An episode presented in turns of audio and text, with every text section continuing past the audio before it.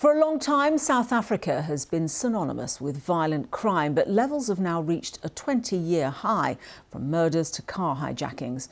With an election this year, there is little evidence the government has a grip, with many people relying on private security instead of police. Daniel De Simone sent us this report from Johannesburg. A normal day in a security van carrying cash in South Africa. What happens next looks extraordinary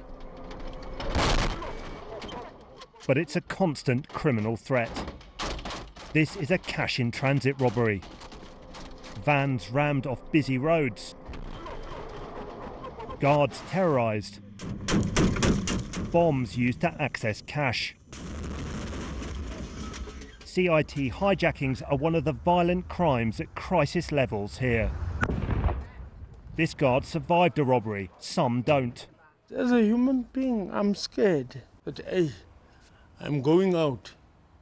I might not come back, but it's life for everyone in CIT.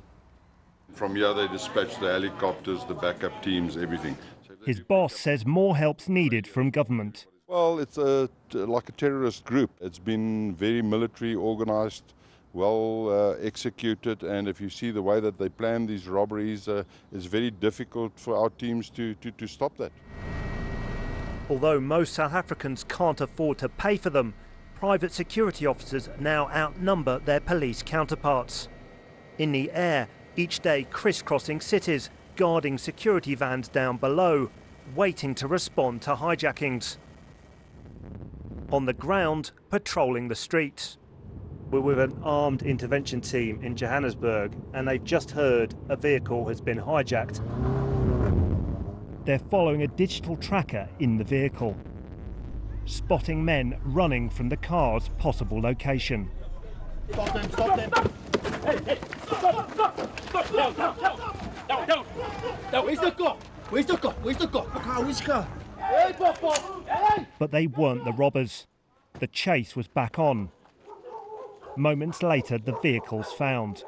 It's a game of cat and mouse. They normally dump the vehicle at what they call it as a cool off period to see if anyone does respond. But I think now it was literally seconds that we that we missed these guys. They call the police to fetch the car. Thousands of new officers are being recruited.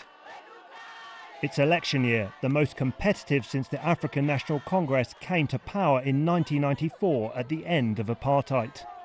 I've always wanted to join the police. It's more about serving the country than anything else and just being able to help people in need. I can't wait to go out there um, to serve the community, to uphold the law and um, fight crime. Murders are at a two decade high, with over 27,000 people killed in a year and only 12% solved. Poverty and corruption drive crime and make safety an issue for all the man in charge of policing accepts there's a big challenge. Our murder rate is, is not pleasing at all. Our uh, attack, sexual attack, is not pleasing at all. Car hijack and all that. As the police, we think we are getting on top of things. There are things that have happened, maybe, that have put us on the little bit of a back foot. But in this state of insecurity, the wave of violence will not be quickly turned back. Daniel De Simone, BBC News, Johannesburg.